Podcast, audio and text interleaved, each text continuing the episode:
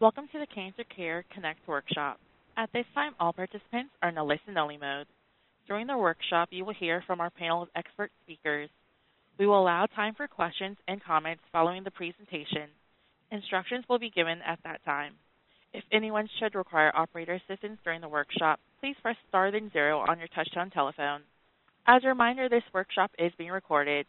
I would like to introduce your moderator for today's workshop, Dr. Carolyn Messner, Director of Education and Training at Cancer Care. Please go ahead. Oh, thank you so much, Sonia. And I have to say, I too want to welcome you. But I have to say that this is probably our most exciting um, post ASH program that we've ever offered um, over these many years, just because it's really on the heels of, um, and literally on the heels of ASH ending, which actually ended yesterday for people who stayed an extra day for post-conference pieces. So our speakers have really just come back from ASH with the best and freshest information for you to hear. Today's program is indeed a collaborative effort between Cancer Care and many other cancer organizations as well as blood cancer organizations. And we really thank them all for helping to spread the word so that you all can know about this program. Now we we have on the program today over 535 participants, and you come from all over the United States. And we also have international participants from Canada, Croatia, India, and Turkey. So we are a global call to some extent as well. Now today's program is supported by AbbVie, the Celgene Corporation, Gilead, Novartis Oncology, Pfizer, and an educational grant from Pharmacyclics LLC, an AbbVie company. So we want to thank them for their support of this program today. Now we have the best speakers on today's program, and I want to begin by introducing our first speaker. And our first speaker is Dr. Michael Mauro. Uh, Dr. Mauro is leader, of Myeloproliferative Neoplasms Program, member, of Memorial Sloan Kettering Cancer Center, and professor of medicine, Weill Cornell Medical College. And Dr. Mauro is going to address the purpose of the American Society of Hematology, or ASH, annual meeting, an overview of blood cancers, and he's also going to do leukemia-specific and myeloproliferative neoplasm-specific treatment and research updates from ASH. So it's really my great pleasure now to turn this program over to my esteemed colleague, Dr. Mauro. Uh, thank you, Carolyn, and, and, thank you everyone for joining us. We're uh, we're fresh off the plane, fresh off the off the trip from from the ASH meeting, the American Society for Hematology meeting, and I, like my colleagues, find myself um, disclaiming or describing to my patients and even to other colleagues that I'm, I'm going off to ASH, which um, I'm not sure everyone knows what the acronym stands for, but the American Society for Hematology meeting is a very large gathering of blood cancer specialists every December um, in different cities in the United States, mainly whatever city can hold all of us, upwards of 50,000 physicians. The purpose of the meeting is to share research, um, to come together as a as an organization of physicians, a, a um, uh, with leadership and a, a, huge membership around the world, um, uh, with the main purpose of advancing the field and, and organizing ourselves and collaborating and communicating. You may um, be familiar with the output of such meetings. People talk about um, talks and abstracts and uh, things along those uh, lines. The meeting includes um, an educational program where experts in the field are asked to give an overview of available um, information, the best and the latest information about different disease states, about current clinical topics. Um, that's that's one part of it. There's a, a great support for physicians in training um, in order to help them through their journey from uh, a, a, more junior physician to a more senior physician or researcher. Um, uh, that's a big part of the American Society for Hematology. There are awards to be given to physicians of prominence based on their career and their accomplishments and discoveries. The biggest part of the meeting is research presentation, and that includes what are called abstracts, which are presentations, um, either oral presentations, poster presentations, literally just what you think. You make a poster with um, your research written out and, and, and, the diagrams that you need, almost like you're writing a paper for a journal or writing a paper for a, a, um, a class. And your abstract may be um, it may be declined, it may be accepted and just put into the ab- abstract um, uh, it may be just published, um, but what you'd like to do is be able to share with people. And there are sessions where uh, we have posters where people walk through, and the, for example, um, I had several posters, and I I was there to share the research and answer questions. I had uh, posters presented by fellows and residents that I have uh, I train and work with here, so I was very proud to have our research accepted in that way. Um, I was also, myself and all of us are a part of what are called oral presentations, which is a bit more prestigious, where we're able to present in front of a, you know, the audience, whoever's wanting to come to a certain session about a certain disease, and um, and have an open question forum where we get a lot of feedback. We get kind of um, the questions we need to answer in thinking about moving this research to the next level, to have it published, to, to, to complete it.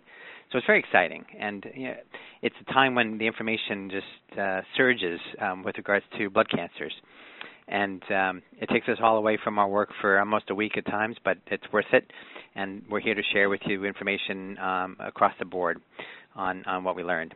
So that's the purpose of the American Society of Hematology meeting.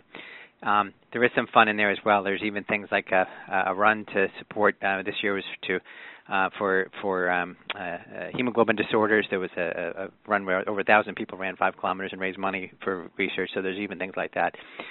Um, next, I want to talk about an overview of blood cancers. Now, we're going to talk about different types of blood cancers on the call: um, leukemias, lymphomas, myelomas.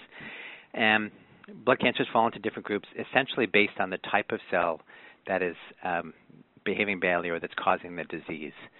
Uh, we've learned so much more about blood cancers now that we probably um, unraveled it down to a state where someone may have the potential, the genetic or the molecular potential to develop a blood disease in the future, mean, meaning they may have some breakdown or some damage in the blueprints that drive blood production, as our blood is always turning over all elements of it, uh, including all the uh, diseases we'll talk about today, are all um, the, the, the the, the manifestation of uh, the body trying to do its normal activities and regenerate the elements of our blood, and something goes awry. They're divided into big categories. Um, the leukemias, um, lymphomas, myelomas, they uh, are again broken down by cell of origin. Uh, for, starting with um, lymphomas in big big categories of B cell and T cell lymphomas, and Dr. Leonard's going to um, give an overview of that, so I'll leave it at that. Multiple myeloma or myelomas and plasma cell diseases, I'll, I'll going to leave that to um, to Dr. Raje because she, she will um, give you uh, much more clarity on that. But the leukemias are essentially four groups: um, acute and chronic, um, and lymphoid and myeloid. Although there are many diseases that um, are straddle the fence, if you will. Acute leukemias are, are um, just what you think. They're conditions that require urgent treatment, more life-threatening. They often are associated with more more worrisome signs and symptoms: bleeding, bruising, and infection. Um, we've made great advances in pediatric leukemias. We're making tremendous advances in adult leukemias as well, as I'll share with you in a minute. In chronic leukemias, we've um, probably um, started the field um, with regards to uh, targeted treatments or specific treatments that would uh, unravel or treat just the lesion that or the defect in, in, in, a cancer. And really, all of the chronic leukemias have seen tremendous advances. And both myself, Dr. Leonard, and Dr. Raje will, will all share with you um, these types of advances. Um, in, in, in, the cancers, which really have borrowed from each other. We, we sometimes are using medications in one disease, and then lo and behold, we find we can use it in another.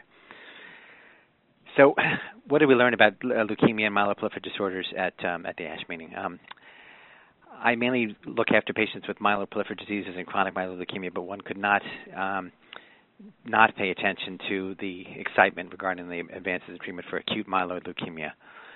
This is a disease which can come uh, on its own accord. Um, generally, um, uh, with age, it does increase a bit. It's something that can strike people after other cancer treatment. It, it's probably also something that strikes people um, based on some damage the blood can acquire with age. And we've always had the challenge of, of good treatments, good treatments that would not only put this type of leukemia in remission, but also keep it in remission. And the particular challenge of patients who are older, who sometimes have other health problems, and whom strong chemotherapy could be dangerous or more dangerous than the disease itself we've seen a, a string of advances. We've we've we've we had um, some of the first FDA approvals for new drugs in acute leukemia in, in decades come through, and around this ASH meeting we had two new FDA approvals for drugs um, in AML. And the one to talk about first would be um, a drug approved prior to the ASH meeting called venetoclax, or venetoclax, Dr. Leonard is quite well versed in. was a drug that was developed for another type of leukemia, for for lymphoid leukemias, because of an oncoprotein called BCL2. It's essentially a cancer protein that is is not being regulated the way it should, and it's preventing cells from undergoing their normal demise, called apoptosis or cell death.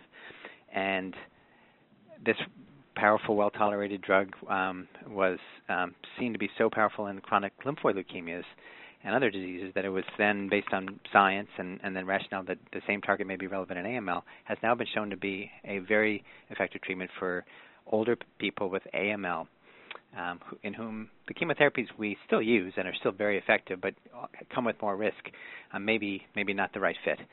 In particular, the drugs combined with some of the drugs we've developed over the last 10 to 15 years called hypomethylating agents, drugs called azacitidine and decitabine, and also a drug we've had for several decades called cytarabine in lower doses called low-dose Ara-C or LODAC we we see patients um, still have some of the same issues with low blood counts and risk of infection and bleeding, but not the same types of problems we would see with conventional chemotherapy, and very high rates of remission, including difficult cases where the genetics or the the track record for t- some elderly patients with leukemia may have a, a, a, a element in their leukemia which would predict it may not go into remission, or if it would, it might come out of remission very quickly. And these this venetoclax um, combination therapy with these two different types of conventional chemotherapies really has overcome that. So that that was FDA approved. In, in, the in the last year, we've seen approval of a targeted drug against a kinase or a switch that's that's turned on in certain types of AML called FLT3, FLT3, which is essentially a, a, a turbocharging for a leukemia, and it, and it leads to a very proliferative form of AML it, it increases the relapse risk, and midostaurin or Rydapt was the first drug FDA approved to use with chemotherapy for AML. And we saw a second medication, um, gilteritinib, also FDA approved now as a second FLT3 inhibitor. There's another one that, um, called quizartinib, which was um, also studied in AML. So th- this is now three drugs in the same class, sort of a 1.0, 2.0, potentially 2 or 3.0 versions which are all moving through uh, the process. And at the ASH meeting this year, quizartinib data was shown uh, and really showed how it could improve the, the outcome, the response rate, and, the, and the, extend the survival for patients with AML, particularly adults with elderly patients with AML. And the last drug to mention has a very cute name. Uh, it's a, what's called a hedgehog pathway inhibitor do not worry, no animals were harmed in the development of this drug. It has nothing to do with the actual animal. It, it, it's it's the name of a, a, cellular pathway that's involved in a very early stage of cell development, um, related to uh, differentiation or cells deciding what kind of tissue they're going to develop into and their survival and and their programming. And when that um, pathway is disrupted, it it's been linked to several cancers, really starting with actually a completely different area, squamous cell cancer, and and um, and, and medulloblastoma. Uh, these are you know obviously not blood cancers, but borrowing from that theory that that pathway, if it's active in some cancers, may be relevant in acute leukemia. We now have that drug studied, just like I had mentioned, with lower dose chemotherapy, a much more tolerated regimen, showing to be quite effective and beneficial for elderly patients with AML. So AMLs, we saw a huge uh, number of advances, a lot of excitement. We're all delighted to have better tools to treat elderly patients with, with AML. In the last few minutes, um, I'll cover myeloproliferative disorders, which honestly we're a little bit more quiet, but that's because we've been working pretty hard and we've seen some advances over the last 10 to 15 years. Not that everyone else wasn't working very hard, it's just that sort of we had our time um, with approvals and, and big advances, and now we're fine tuning. So there are still patients with chronic myeloid leukemia who don't respond to the medications that we have available out there, the five FDA approved drugs um, nilotinib, dasatinib, bosutinib, and ponatinib, the five drugs that are out there. At this ASH meeting, we saw updates on two new drugs coming, interestingly, from other parts of the world. A drug called PF114 coming out of the Soviet Union. So this is a drug that's a potent drug, much probably like the drug ponatinib, and is active against patients who have resistant forms of chronic myeloid leukemia. Appears to have a different safety profile, maybe a bit less in the in the area of cardiovascular risk, and that medication continues to move now into a little bit more of a global space, and we'll get better information on that. But that's early uh, signs of a, yet another tool for us in CML. We also saw a drug developed from a, a, company based in China, where we had data really originating from China called HQP 1351. They all have sort of James Bond code names. These medications early in development. Very similar concept, a drug like the drug ponatinib that's able to overcome resistant cases, including some of the more selective forms of resistance, including the T315I mutation. And again, we're examining the safety and, and, and how this drug will um, proceed as well. We saw a little bit more mature data on a medication called um, or ABL001, which is a very exciting drug um, building on on the theory that um, could we develop a drug in chronic myeloid leukemia that we could combine with the available medications we have, and that would be highly effective. So this is a study for in patients what was presented at ASH was a study in patients who had a specific form of resistance called a T315I mutation, which has been notoriously difficult to treat. We only have one approved medication, ponatinib, that really is effective for that now, and that doesn't always work, or that may not be a good fit for some patients based on safety. So this presentation showed that um, or ABL001 as it was previously known as, is particularly in higher doses can be effective in those patients, which was a real um, additional notch um, eh, for the, for that medication, and, and, further data should be forthcoming with that drug and further trials. So we're very excited about that drug, which is um, moving the field in a in, in, a complementary way with a with a different type of inhibitor that we can add with our current medications and probably use by itself. Um, that's very safe and well tolerated. In the other myeloproliferative disorders, we had probably more um, slower movement, but clearly some um, some nice discussions around, for example, how do we stratify patients with myeloproliferative disorders, myelofibrosis. We really can now take a patient when they're diagnosed and understand how their disease may behave based on their genetics and their molecular tests. Um, simple blood or bone marrow based tests that tell us what the um, blueprints or the underpinnings of the diseases are, and, and, and it'll tell us who may need treatment earlier, who may need certain treatments, who may have a, a greater need for more um, aggressive treatment like bone marrow transplantation, and, and this is very helpful. And it, again, a very cute name, the MIPS-70, which is the molecular international prognostic scoring system for patients with with myeloproliferative disorders. We heard several presentations. We also saw, heard and, and, discussed a lot about interferon, which is a medication we've had uh, for decades. It's used in other non-cancer diagnoses such as hepatitis, uh, but this drug has been a workhorse in myeloproliferative disorders interestingly, we saw both sides of the coin. We saw that longer-acting versions of interferon, a drug called ropeg interferon, seems to be, eh, with longer follow-up, quite effective and able to control uh, diseases like polycythemia and thrombocytosis uh, very well. We can combine it with um, ruxolitinib, um, seemingly in a safe way. However, there was a, a, trial that was a coin toss trial where patients either got an older drug called hydroxyurea and or, versus interferon. Those are both considered standard options, although hydroxyurea is probably more standard and they seem to be similar. They seem to be both effective. We were we wanted to see if we could make the case that one may be better than the other, and that may not be the case just yet. I think we need a little bit more time. So in, in order not to soak up all the time, there's so many things that we want to talk about, so many exciting advances. I'm gonna I'm gonna stop there and uh, and I'm gonna pass it on to my colleagues. And thank you for your attention. Oh, thank you so much, Dr. Mauro. That was really really wonderful and a wonderful way to start off this this workshop today. So thank you so much. Um, and I know there'll be questions for you during the Q&A. Thank you. Our next speaker is Dr. John Leonard.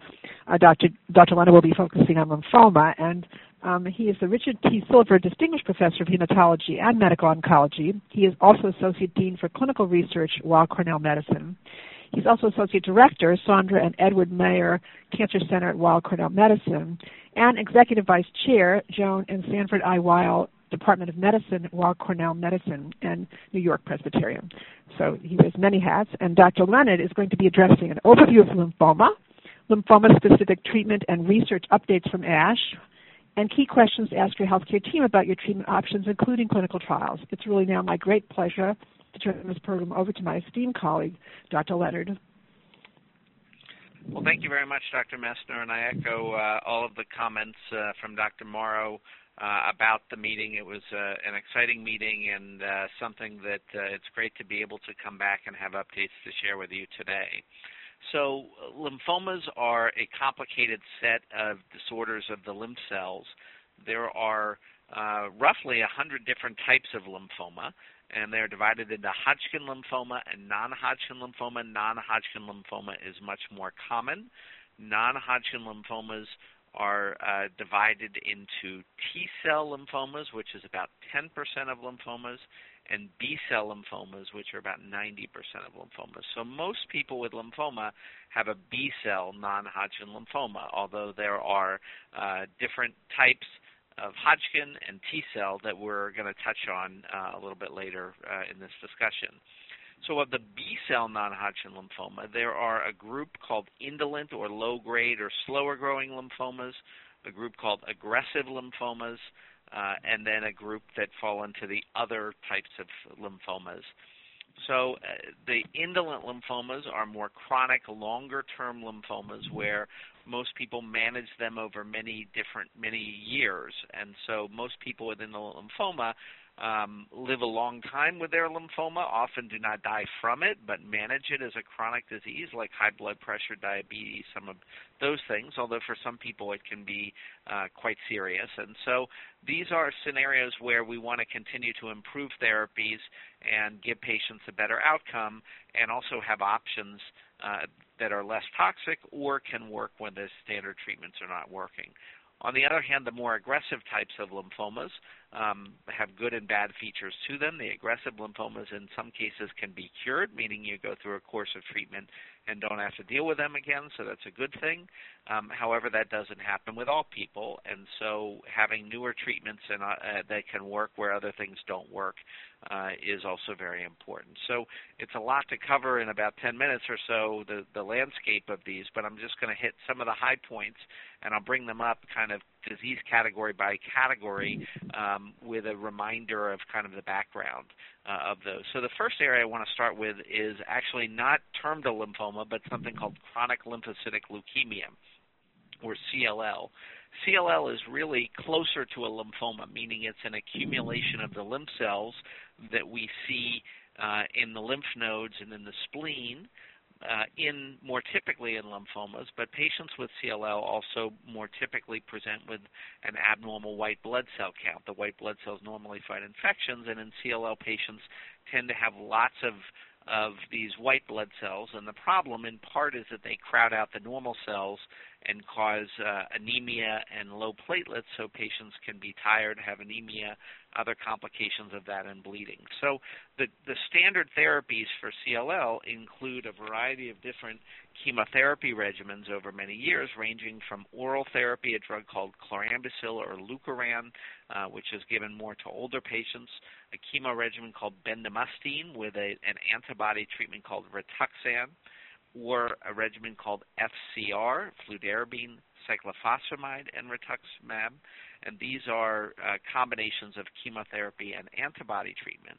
And then there's another drug called obinutuzumab and and uh, uh, and other anti-CD20 antibodies that are used for for certain patients. So there's a whole gamish of treatments for older patients, younger patients, and they all have pros and cons. So why did I give you all that background? Because there were two very important studies presented at, at ASH, one in the plenary session, which means that it's uh, among the most important abstracts out of the thousands that are presented at the meeting, and the other is uh, was presented in what's termed late-breaking abstract, meaning the data are relatively new. And I first want to mention that I'm very proud and happy that these are big phase three trials comparing standard of care treatment to new treatment and it's important to note that they are funded by the National Cancer Institute and our federal government. And I think that all of us who care about uh, these disorders should recognize the importance of federal funding of this. These are these two studies answered questions that while they may be important to industry and pharmaceutical companies and supported by them, they are really the leaders in the field more independently and our tax dollars at work. So when we talk about supporting federal research, uh, for cancer and other serious medical conditions. This is an example where that research pays off and while we answer things that can really make a difference to patients. And so, very briefly, one of the studies was performed in older patients comparing bendamustine rituxan, or rituximab, which is one of the standard treatments, a chemotherapy regimen, to a new drug called ibrutinib, which I'll talk about in a second, or a combination of rituximab and ibrutinib. And the net of this study, so first, ibrutinib is what's called a kinase inhibitor. It flicks switches in lymphoma cells. It's uh, a drug that's approved. There are others in this category, such as acalabrutinib. These are approved for certain types of lymphoma. And the net is that ibrutinib has been very productive, very useful treatment. It's a pill that's generally taken indefinitely that can um, be very useful in uh, CLL as well as certain other lymphomas. And the net of this study that compared the standard chemotherapy to ibrutinib or rituximab plus ibrutinib is that the patients who received ibrutinib had a better progression-free survival, meaning it took longer for their disease to come back. The disease responded, and it took longer for it to come back. The treatment effect lasted longer. So this paper was actually presented and published online in the New England Journal of Medicine um, this week as well, reflecting the importance of this study. So it really suggests, and there are a lot of caveats that I can't go into. Ibrutinib is an indefinite treatment as opposed to a shorter course of chemotherapy. But the net is that there were some uh, trade-offs in side effect profile um, that I think some would favor uh, the ibrutinib part, um, uh, the ibrutinib side. And overall survival, meaning how long people live, is still pending and being watched and will need many, many more months and, and probably years of follow-up to see. The other study that I want to mention relating to CLL is in patients under the age of 70, where ibrutinib, this is another federally funded study, ibrutinib was compared to a different chemotherapy regimen, perhaps a bit more effective and a little bit more toxic chemotherapy regimen that's been around for decades called FCR, fludarabine cyclophosphamide rituximab. Like the other study, this study had about 500 patients, and it looked at the progression-free and overall survival, meaning how well did the, tre- the treatment last and how long did the patients live. And the net of this study was also similar, that the ibrutinib beat the chemotherapy. It took longer for the patients to have a disease relapse, the disease stayed in remission longer, and in fact in this study, patients lived longer if they had ibrutinib versus FCR.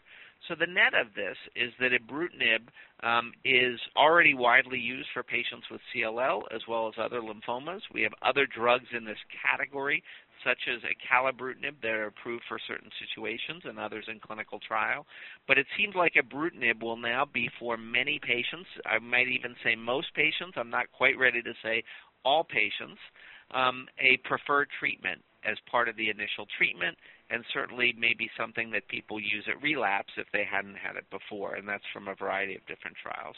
So that's a great development, particularly when we have people living longer. There are a lot of caveats about side effect profiles and trade-offs to that, but certainly many people with CLL should be talking with their doctor about ibrutinib and drugs in a similar category there.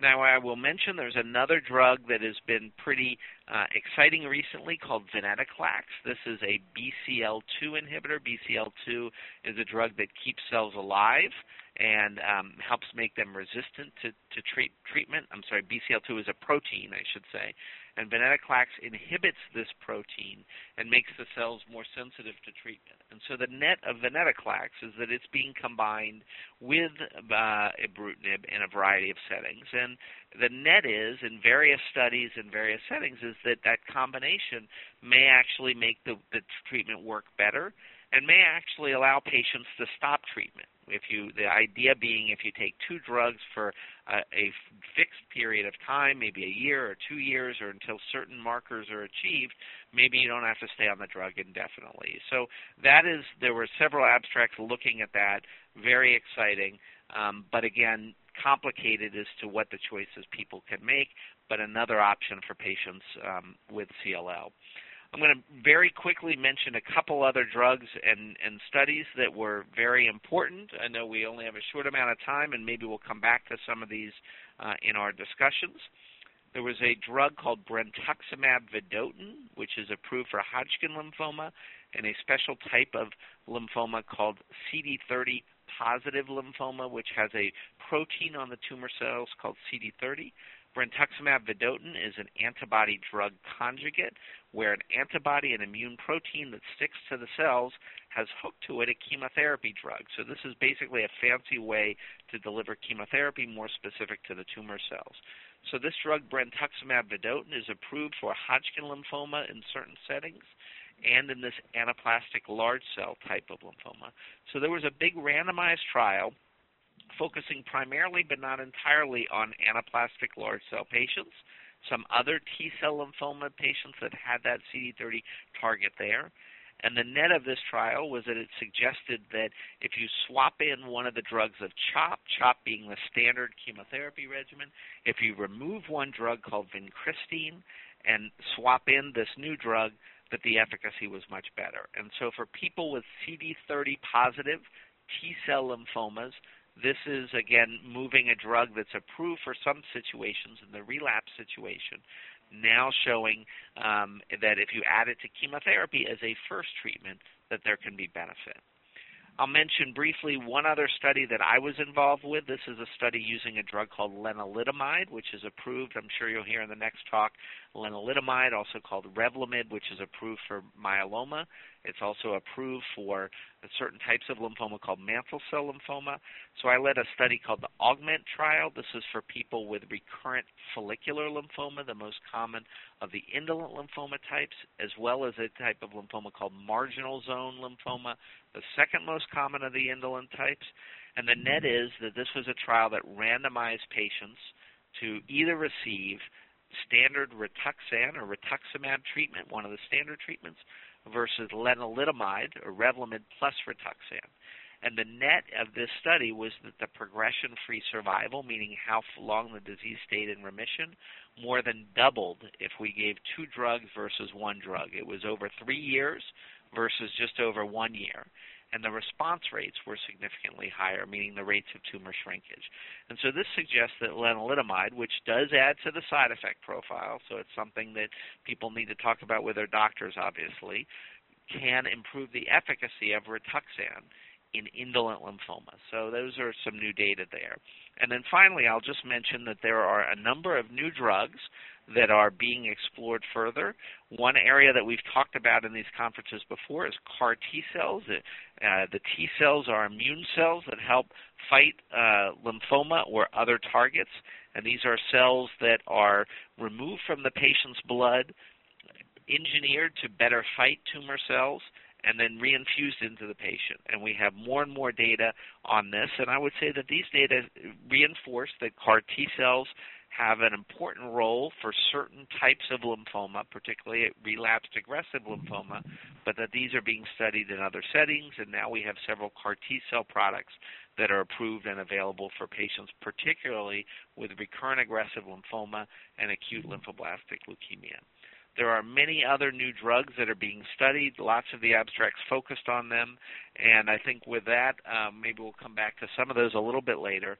Um, but uh, a lot happening and a lot of new options for patients with different types of lymphoma, and as I started with CLL. Thank you. Oh, thank you so much, Dr. Leonard. That was really wonderful, and actually, I know there'll be questions for you during the Q and A. And thanks for covering so much in such a brief amount of time. Thank you. Thanks so much. Um, so, get your questions ready because we'll soon be taking questions. Our next speaker is Dr. Nupur Raje. Dr. Raje is Director, Center for Multiple Myeloma, Massachusetts General Hospital Cancer Center, Professor of Medicine, Harvard Medical School.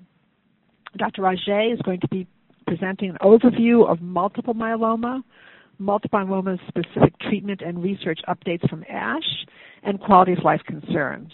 It is really my great pleasure now to turn this program over to my esteemed colleague, Dr. Raje. Thanks so much, Carolyn. It's it's a real pleasure to be here uh, this afternoon, and I really want to echo all of my colleagues' enthusiasm. You know, when we come back from ASH, which is this American Society of Hematology meeting, uh, there's a lot of excitement, which is palpable, and I think in the hematologic malignancies space, we are specifically um, very, very fortunate to have a lot of advances which have happened in the last few years, and multiple myeloma is obviously one of those where a lot, as you all know, has happened over the last 10 years or so. Uh, but before really jumping into uh, some of the advances we saw at uh, this year's meeting, I'm just going to give you a brief overview on uh, myeloma. Um, and just to kind of set the stage here, multiple myeloma, as you all know, is a bone marrow derived uh, cancer, uh, which arises from cells known as plasma cells. Now, these plasma cells are a type of a white blood cell, which is important to the immune system, and their function predominantly is to produce antibodies or proteins called immunoglobulins. Now, normally, uh, these plasma cells comprise less than 5% of the blood cells in the bone marrow, but for reasons not completely understood, sometimes these plasma cells can start um, proliferating and start growing um, uncontrollably, and these are then referred to as myeloma cells, and these myeloma cells then um, end up proliferating in the bone marrow and can cause damage to the bone marrow.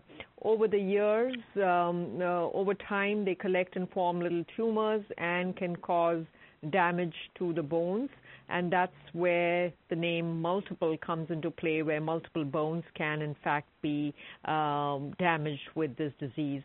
The symptoms associated with myeloma eh, are largely a consequence of the presence of the protein in the blood or the urine, which has been produced by these uh, myeloma cells or by the bone marrow infiltration of these plasma cells. And the symptoms typically include bone pain and anemia, and this, in fact, uh, these two symptoms are in fact the commonest symptoms associated with multiple myeloma. There are other features which folks need to be aware of, which include increased calcium, largely because of bone damage. You can have kidney uh, dysfunction or kidney problems in patients with myeloma. And given that this is a disease of the immune cells, patients with multiple myeloma are particularly at a risk for um, infection. And I think the most important uh, uh, feature of trying to mitigate some of these downstream effects of multiple myeloma is to treat the underlying disease. We've been very fortunate um, in terms of therapies, and unlike some of the leukemias and lymphomas, we actually have moved away completely from traditional chemotherapy. And over the last 10, 12 years, we have more than, I believe, 12 or 13 combinations of different novel drugs uh, which have been uh, tested in the treatment of myeloma. So the progress for this disease, which still remains an incurable disease, is, has been unprecedented, and there's been a lot of excitement around some of the new drugs that we have um, uh, for this disease.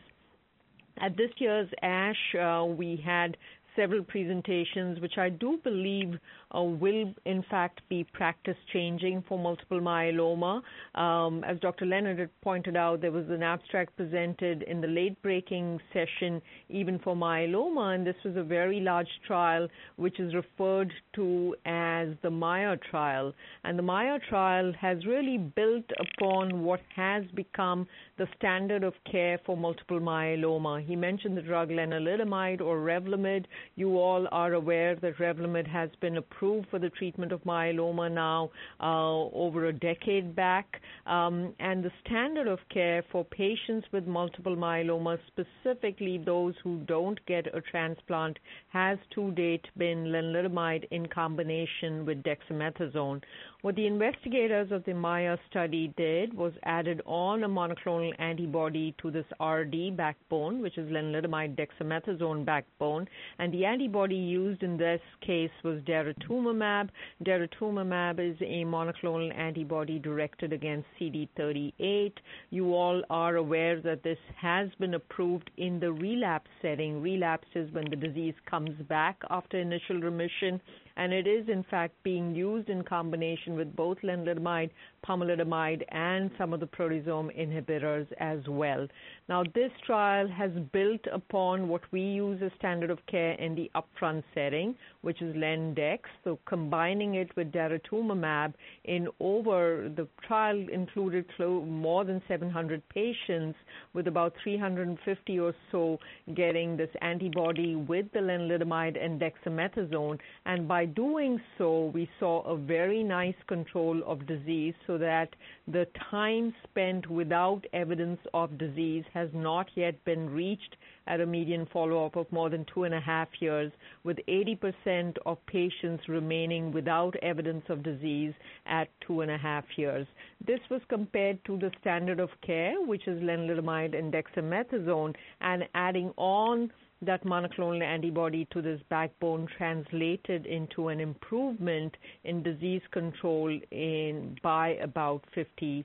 uh, percent. So in my mind, really a practice changing um, approach for multiple myeloma, wherein a drug like daratumumab, which we're quite familiar with using, will now be used in the upfront setting uh, for the treatment of um, multiple myeloma. The good news is that combining it with lenalidomide did not afford any uh, significant um, toxicities. So in general, it was extremely well tolerated by most uh, uh, patients.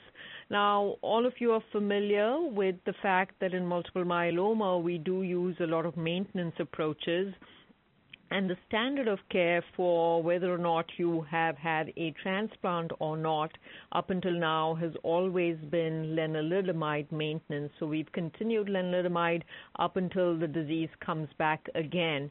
And what was presented at this year's ASH was another clinical trial. This is another large phase three trial uh, with over 500 patients. It's called the Tourmaline 3 multiple myeloma trial, wherein instead of lenalidomide, they used an oral proteasome inhibitor called ixazomib. Now, ixazomib is again approved for the treatment of multiple myeloma in the relapse setting, and what the investigators did here was used it after patients have gotten a transplant, compared it to um, no maintenance. Now, we have never had a study with a proteasome inhibitor maintenance to date in myeloma, and what this Tourmaline 3 study showed that ixazomib was extremely well tolerated and it was able to maintain control of disease for a much longer period of time. Given that ixazomib is a really well-tolerated drug, it now provides an option of a proteasome inhibitor-based um, uh, uh, maintenance strategy as well. And like you've just heard, the, uh, with respect to the leukemias and the lymphomas, we had a bunch of new drugs also which were tested in myeloma. Venetoclax is something uh, which has been described by both of my colleagues in leukemias and the lymphomas, and we've used it in myeloma as well. And as has been described, venetoclax is a BCL2 inhibitor, and at this year's ASH meeting, this was combined with the proteasome inhibitor carfilzomib and the place where we find it most um, uh, useful is in patients who have the 11-14 translocation in multiple myeloma.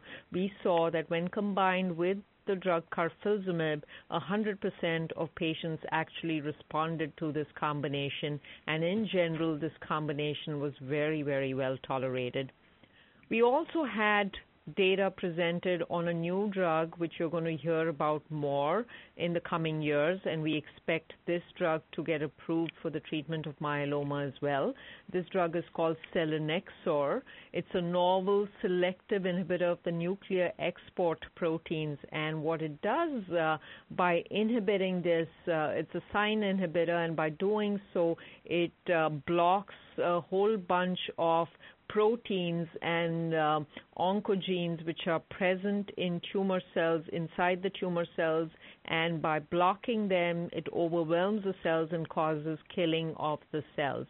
Now this drug was combined with dexamethasone in patients at sort of uh, the stage where they did not have a lot of options. This trial was called the storm trial and these patients who received this drug had seen both uh, immunomodulatory drugs, including lenalidomide and pomalidomide, had seen both proteasome inhibitors, uh, bortezomib as well as carfilzomib, and had also been treated with daratumumab, and the disease having come back after all of these five drugs.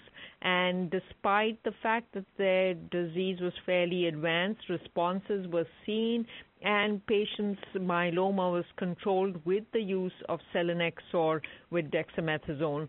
I do think we need to do a little bit of work with this combination in terms of tolerability of the use of selinexor, and uh, one has to be able to overcome the nausea uh, and uh, the vomiting which can be induced by selinexor. And I think over the next couple of years, we will begin to learn and appreciate how best to modulate the dose of it so that we can maximize on its efficacy uh, and also mitigate some of the toxicities that I've just mentioned to you.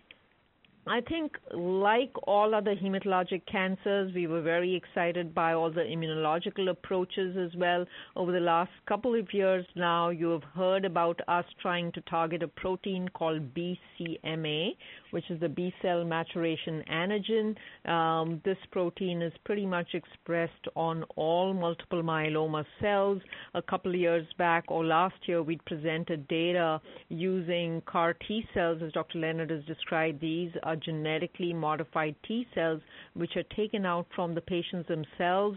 After we modify them, we give them back to uh, the patient, and then the work of uh, destroying the tumors done by these genetically modified T cells, also known as CARs, chimeric antigen receptor T cells.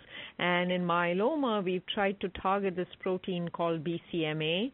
Uh, well, there were several uh, presentations at this year's uh, ASH targeting the same protein, BCMA. There was the Chinese data, the Legend data, using um, um, the LCAR B38M CAR T cell. We had previously presented data with BB2121, and more recently at this year's ASH, our group presented data on BB21217. And I think what we've seen or begun to appreciate in multiple myeloma is with CAR T cells, we are seeing very, very high response rates to the tune of 80 and 90 percent. And in a very refractory patient population, we are able to see minimal residual disease negative state in patients with multiple myeloma. And this is translating into disease control for uh, in excess of over a year, depending on whichever CAR T cell you use. The other important thing we've begun to appreciate is the fact that our patients are able to actually tolerate this treatment quite well. So the typical side effects of the cytokine release syndrome and the neurotoxicity was, although noted with these cellular therapies, it was very manageable and patients have done quite well. Excitingly, at this year's ASH, we also had a more off-the-shelf approach, and this is called a bispecific T-cell engager or a BiTE. And this again targeted the same protein BCMA. And remarkably, with this BiTE antibody, which does not require all of this manufacturing that I've talked to you about, we were able to see again, minimal residual disease negative state in patients with very, very advanced multiple myeloma. So obviously, uh, you know, this is a very, very exciting space, and there is more to come. And uh, we obviously uh, are at a threshold where I do think we're going to have transformative treatments uh, for the care of patients with multiple myeloma.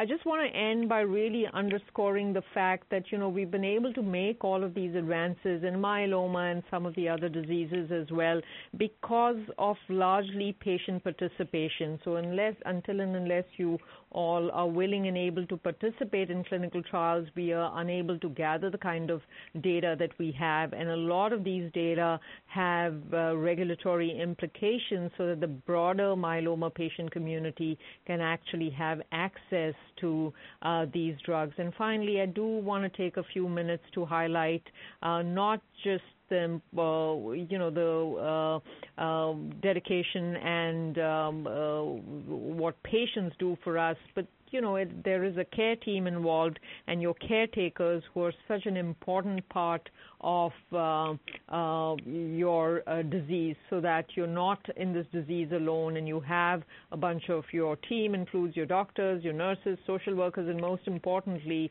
your family and friends who provide you with the much needed emotional support to go through all of the treatments that I've just highlighted and outlined uh, here. I want to thank all of you for taking the time to listen. And before signing off, I do want to uh, wish all of you uh, happy holidays. Thank you. Oh, thank you so much, Dr. Raje. That was really transformative and wonderful information for everybody to hear on the call. So thank you so much. And we're going to take questions very soon, so please prepare your questions because we're going to try to take as many of them as possible. I just want to say a few words about Cancer Care Services to you because clearly, in listening to our program today and all the advances in the treatment of the hematologic, the blood cancers, and from all the news from ASH, I do want to also remind all of you, and I know you don't have to be reminded of this, that for all of you coping with blood cancers, coping with cancer, it can be present other kinds of psychosocial challenges or emotional, social, and practical challenges. So I just wanted to give you a sense of a go-to organization for you um, with cancer care, um, and we do offer um, a host of oncology social workers here to um, who staff our Hope Line and and who you can contact for practical and financial assistance, for um, counseling services, one someone to talk to on the phone about your concerns, um, and also um, we have a number of support groups. I think we have over 138 online support groups and many telephone support groups, and many of you do take advantage of them already. In addition to cancer care, there are many other um, blood cancer organizations that offer tremendous support as well. So I would want to be sure that you understand that. And when you get your evaluations, you'll be getting a summary of all of the services that you can access for free that are supportive in nature and that complement um, your um, your medical treatments that are so vital in, all of these advances. Now we have time for questions, and so I'm going to ask um, uh, Sonia to tell you how to queue up the questions and let the questions begin. And bring all of our speakers on board as well, please. Thank you. Ladies and gentlemen, if you would like to ask a question, please press star then one on your touchtone telephone. If your question has been answered or you wish to move yourself from the queue, you may press the pound key. Those of you on the web may submit a question by clicking Ask a Question. Our first question comes from Allison S. Your line is now open. I'm wanting to know what are the signs of progression for essential thrombocythemia?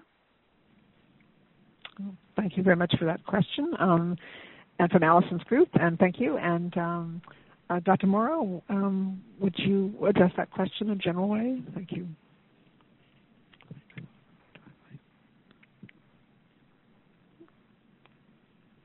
Hmm.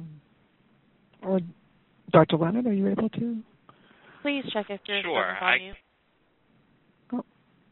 Sure. Um, so the myelo uh, essential thrombocytosis is one of the myeloproliferative disorders. It's an overgrowth, so to speak, of the bone marrow, where the bone marrow is revved up for a variety of different reasons and is making uh, an excess number of cells uh, in the bone marrow. Sometimes patients can have enlargement of the spleen and other areas as part of this group of disorders.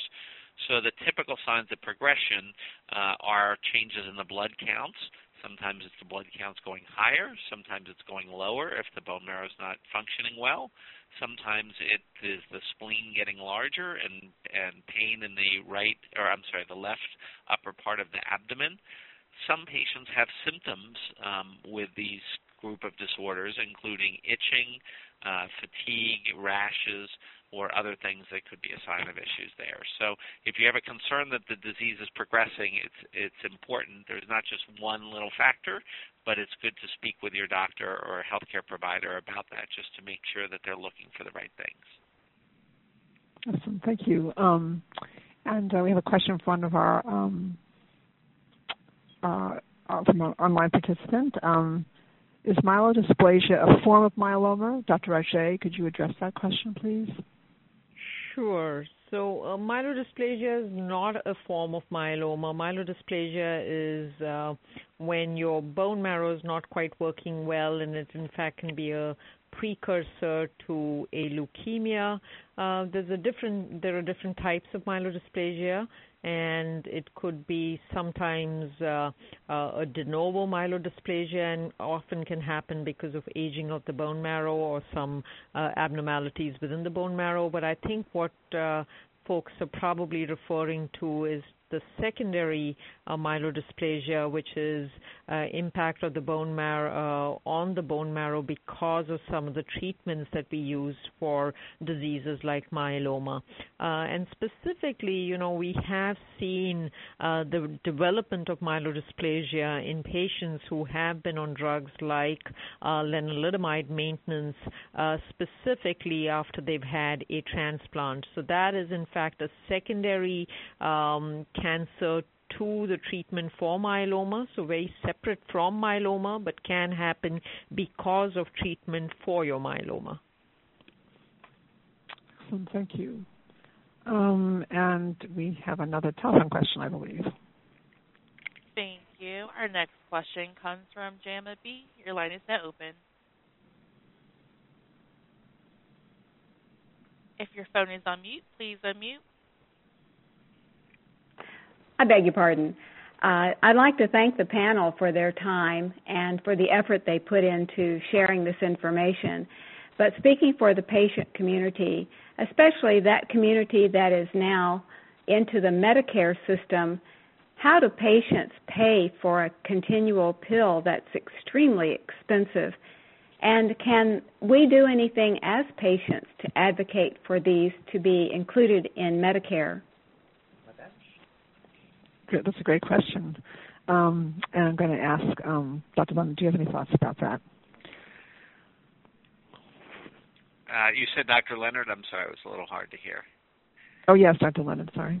Yes, sorry. So that is a, a, a very important issue, the issue around um, cost of care in general, and I think that um, you can talk about that in lots of areas of cancer care and blood cancer care. Certainly, that uh, is a key issue for um, for oral drugs, but honestly, there are, as I'm sure many people here know, there are other issues around cost of care, uh, other treatments, and other aspects of care as well that are very, very important. Um, I think that that is in part why we are doing studies to see if we can shorten the duration of care. I alluded to one where perhaps patients could take two drugs for a shorter period of time rather than having to stay on one drug indefinitely, and there are theoretical reasons why that uh, could be helpful and, and real reasons as well.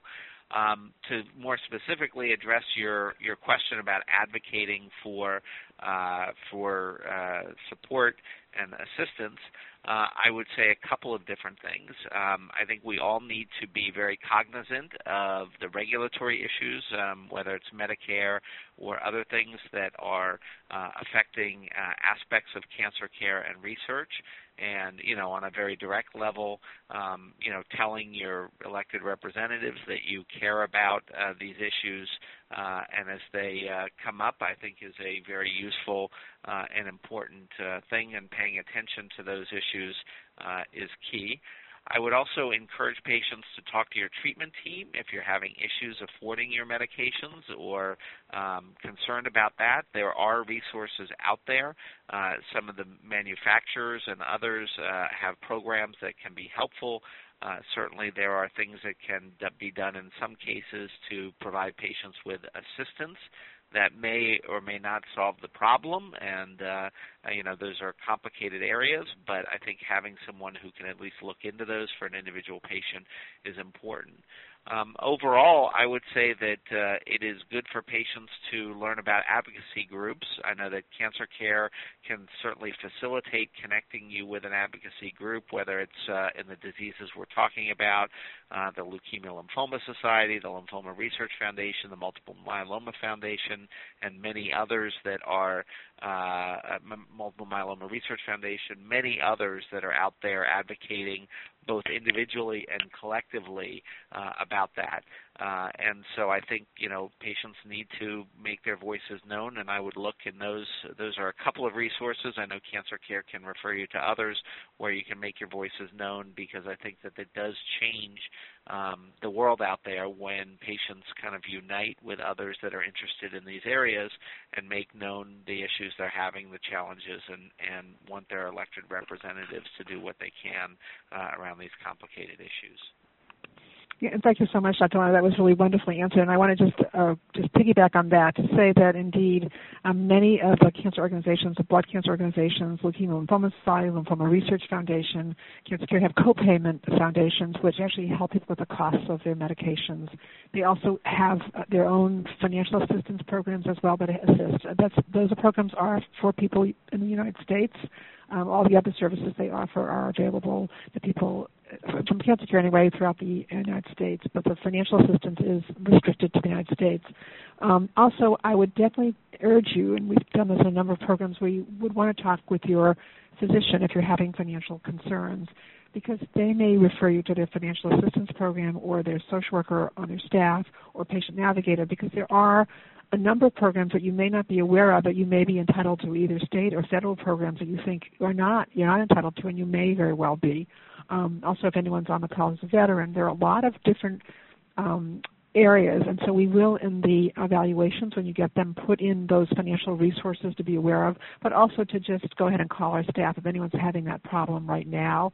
Um, we do have a director of um, advocacy who does represent Cancer Care, and many of these other organizations do as well on a federal level in terms of these issues. So, um, and it is, I think, what Dr. Leonard has said also is to certainly make your voices known. But we do know also that you're in the midst of treatment and doing lots of other things, and you may not have the time. There are staff people out there who are working on these areas, um, and um, so I I think that's a wonderful question. It actually almost it, it should be its own program. Actually, we do put it in some of our other programs. So thank you for raising that. Um, uh, but I would say definitely do have do use your healthcare team and do contact um, certainly Cancer Care and other organizations to help you um, navigate this. This is really something that, um, and also many of the medical organizations um, are also very concerned about the cost and are trying to work with um, the industry to try to see what can be done about about helping you with that. And I think, as Dr.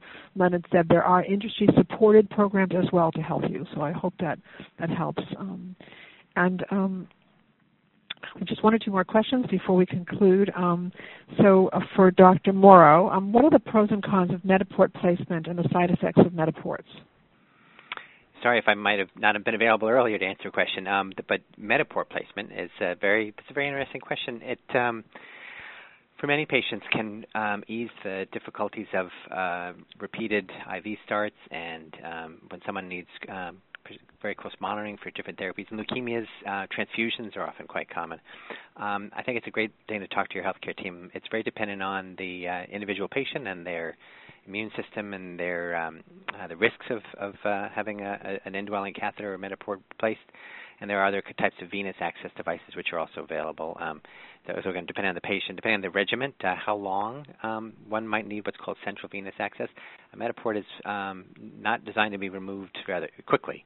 Uh, there are shorter-term uh, indwelling uh, venous access devices such as PICC lines or other uh, tunneled uh, catheters, we call them, which uh, may be uh, removed a little bit easier and may be more appropriate. So if you're having challenges getting your blood drawn, you're having multiple blood draws, you're having uh, trouble with IV starts, and no one knows it, talk to your healthcare team. And if you're talking about a regimen where you might need a lot of blood draws, a lot of supportive care transfusions, make sure to raise it because sometimes we, you know, don't anticipate it as soon as we'd like to. Excellent. Thank you. Um, and this will be our last question. It really has to do with new research presented at ASH regarding um, young adults um, with um, lymphoma and actually uh, also, I guess, with um, leukemias, MPNs, or multiple myeloma. So, Dr. Leonard, do you want to start with, in terms of young adults, anything presented at ASH in terms of um, new treatments for young adults with lymphoma? Well, I think that uh, a number of the treatments with young adults relating to lymphoma are uh, some of the ones that I've touched upon.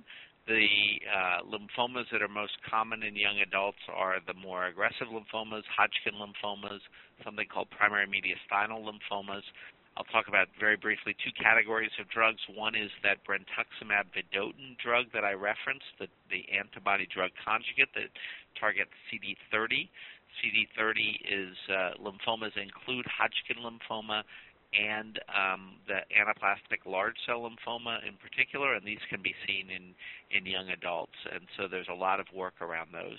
The other thing that I would mention is that uh, in Hodgkin lymphoma and in primary mediastinal lymphoma, a type of aggressive lymphoma, the immune checkpoint inhibitors, in particular a drug called pembrolizumab for the primary mediastinal and Hodgkin's, and nivolumab. These are drugs that turn off the brakes of the immune system so the immune system can help fight the lymphoma.